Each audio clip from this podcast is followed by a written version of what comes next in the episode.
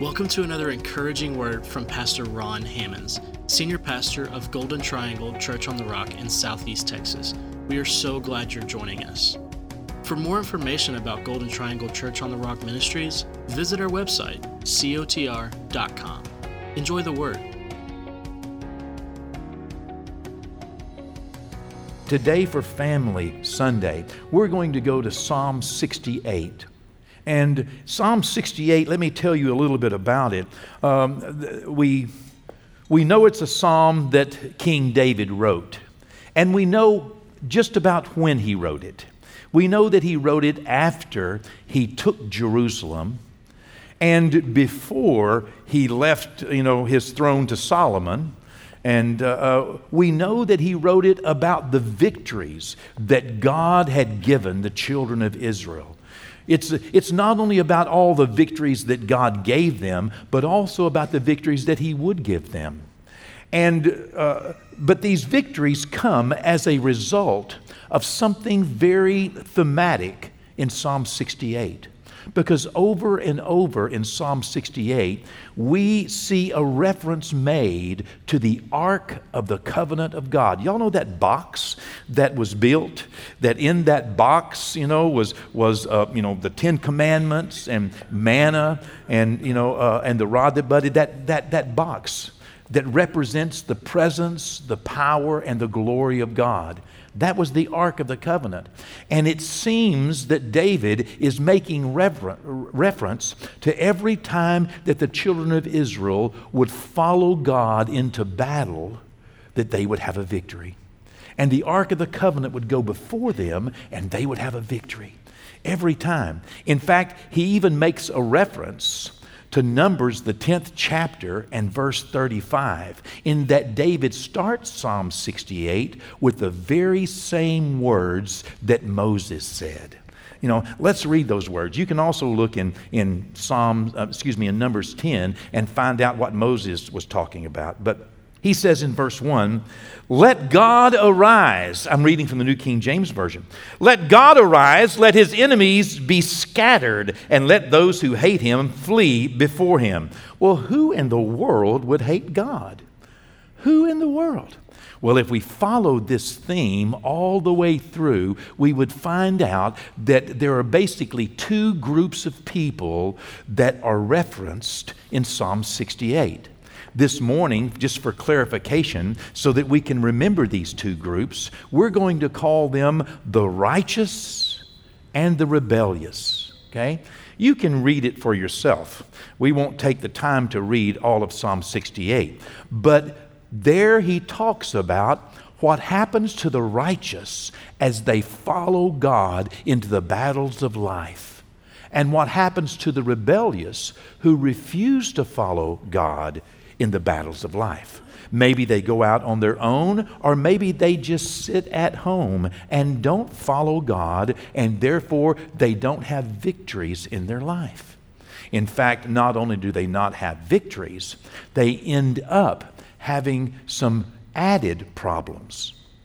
If we were to go down to verse 6, which we're going to next, there David is going to talk about God's children as though they are a family, knowing that each one of us is an individual. Knowing that each one of us makes our own decision. You cannot make all of life decisions for your children. You cannot make all of life decisions for your friends. In fact, you know, we are challenged to make our own life decisions. This morning, when I first got up, I, I texted people. Uh, uh, you know, uh, I, I, text with a number of people every Sunday morning, uh, uh, pastors around the nation and such, and I texted them that, that, you know, this is the day the Lord has made. You have a chance to be righteous or rebellious today. Which will you choose? You know, that's our everyday choice. Our everyday choice is a choice to fall into one of these two groups.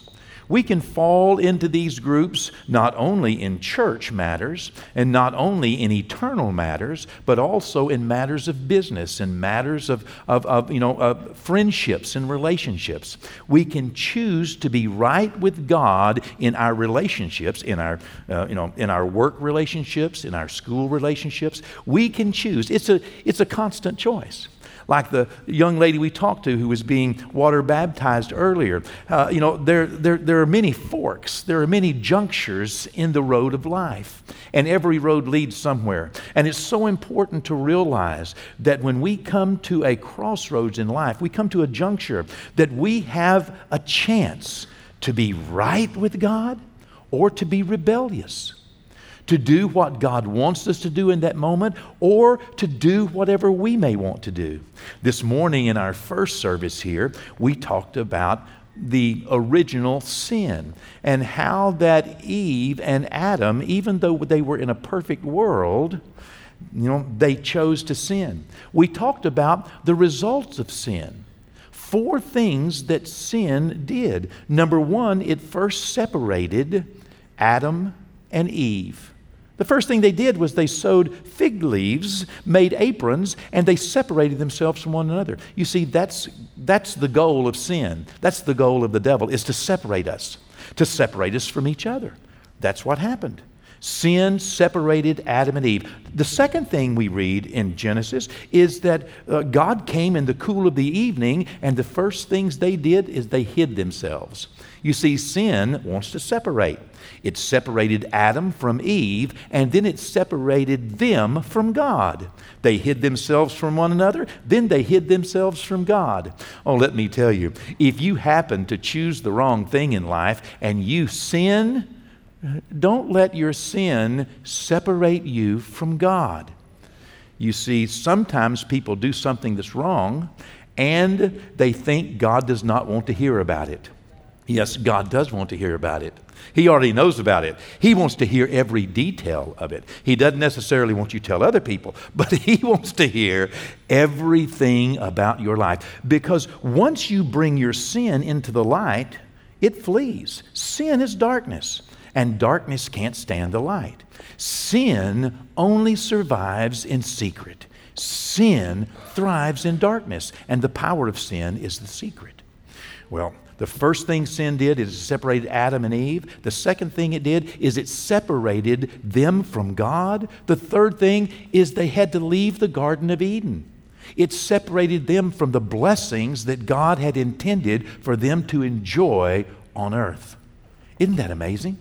God planted a garden for them to enjoy. It provided for them, it protected them, it nourished them. It was, you know, you know, but sin separates and their sin separated them from the blessings God intended for them. And the fourth thing it did is it separated them from eternal life. Now, this, this, you know, I might could do not seeing you anymore the rest of my life. I might could do if we didn't have, you know, the best of relationships. You know, I might even, you know, could survive a day without prayer a week without prayer. Uh, you might say, a week, a month. Have I, have I gotten close to you yet?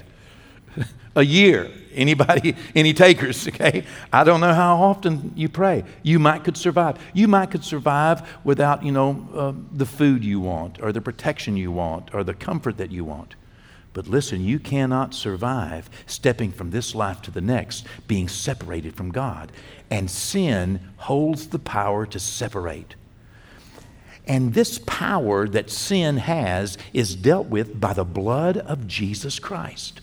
Once you are born again, sin has no more power over your soul.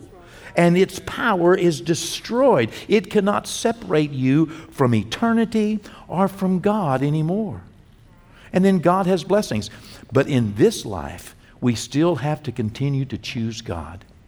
One of the things that God has done for us is He's given us this choice to choose to be right with Him or to choose to rebel. And it's seen often when it comes to the issue of family.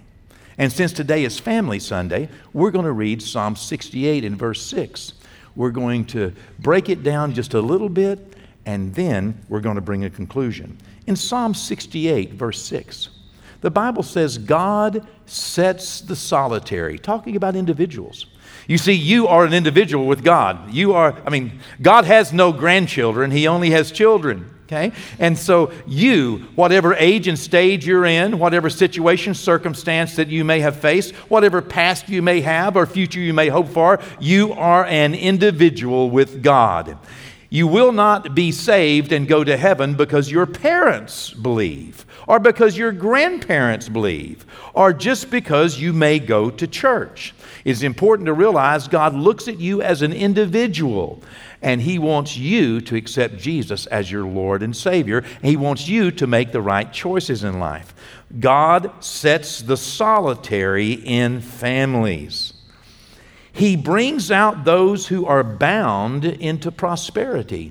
He's talking about the righteous, by the way. If you'll read the whole Psalms, you'll find out that those are the people that are in the righteous category. They are right with God. They may yet suffer some problems, circumstances, situations in life. In fact, they have been bound in sin, but He brings them out brings those bound into prosperity. But look what happens.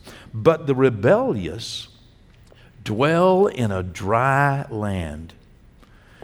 Listen to me this morning, children, okay? Let me give you uh, just a, a children's message, all right? How many kids we got in here? Raise your hand in here. Okay, all the children in here? Okay? All right. Those of you out there, come on, children, lift up your hand, okay? All right.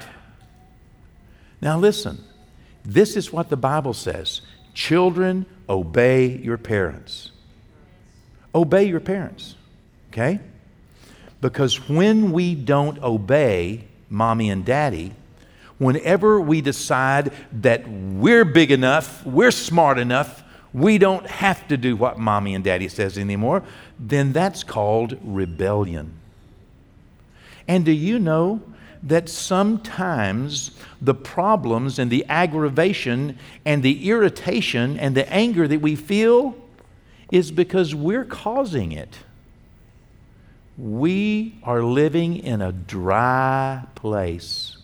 Sometimes we don't we aren't happy because we aren't doing the things that create happiness. Now that was for the children. This is for the adults. Adults, listen. Your heavenly Father loves you. Obey your daddy. Okay? When you don't obey your daddy and his word, that's called rebellious. And sometimes, not every time, but sometimes when you're not happy, when you're most frustrated and irritated and aggravated, it's because you are causing it. It's because it's hard to be happy when you're living in a dry land. It's hard to be happy when you're not doing what your Heavenly Father says do. Now, if you read the rest of the Psalms, you'll find out that there's a remedy for all of this. You see, God never leaves us in a place to where we are without hope or without help. What we say, whether you're a child or whether you're an adult, is what we say is listen, dad, mom and dad, I'm sorry, forgive me. I want to be right with you because that's where the joy comes from. I used to tell my children when I was raising them, you know, you will never know my hand of correction unless you need it. I'm just not that kind of guy. I just want to be a blessing every day. I want to give and be a blessing every day. But you know what? they did see my hand of correction. I would sit him in my lap and I would talk with him and I would say, you know, every, every time, right? April Ashley's not here. He may be watching, but you know, but it's, uh, you know, I would sit her in my lap and I would talk to her and tell her what she did that she shouldn't have done. You know, I would, I would then, you know, correct her, you know, whatever the correction was. You know, I, you know, you got to give me $400. You know, no. Whatever the correction may be. Then I would pray with her and I would tell her I loved her.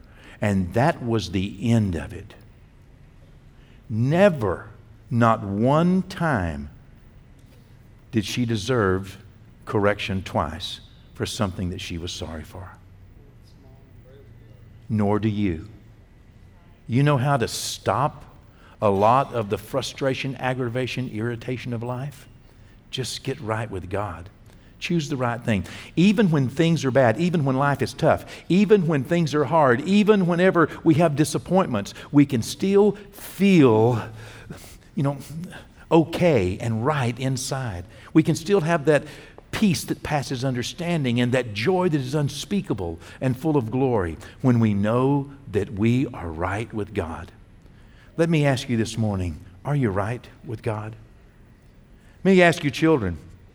Are you, are you mad at your mom or your dad because they wouldn't give you something? Are you mad at them because you don't think they understand you? Are you mad at mom and dad because they might make you do something you don't want to do? You know, you shouldn't feel that way. You don't have to feel that way. You can feel that way, but that's a choice. It is a choice to say, I don't like it and I'm not going to put up with it. And then things get dry and then things get difficult. Then, okay, listen, adults, ditto. Are you upset because something would be required of you? Or you would be asked not to do something or asked to do something or you know told that you can't have something? Or you're disappointed because you didn't get something? And so you're a little upset and so you withhold your fellowship toward god or your relationship and you're sitting around sour and unhappy and sad? Well listen you can fix that okay? You really can. The relationship that god wants us to see is a relationship of him being a father and us being his children he could have been anything. He chose to be a daddy. He chose to be a father. And the only thing that God wants for all of his hard work is family. That's the only thing that I'm working for is family.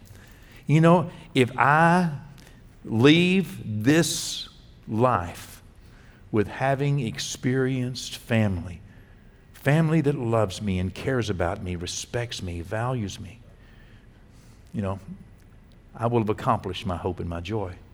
That's how God feels. Well, this morning, let me encourage you to allow God to set you in a family in a meaningful way. Okay? Do you want to be righteous or will you choose to be rebellious? Will you be family? What are you pursuing? Thanks again for joining us for another dynamic message from Pastor Ron Hammonds. Visit COTR.com and subscribe to all of our social media platforms to stay up to date. As well, receive more encouraging messages from our pastor and details of the work we're doing both in our community and communities like ours around the world. Today and every day, God bless.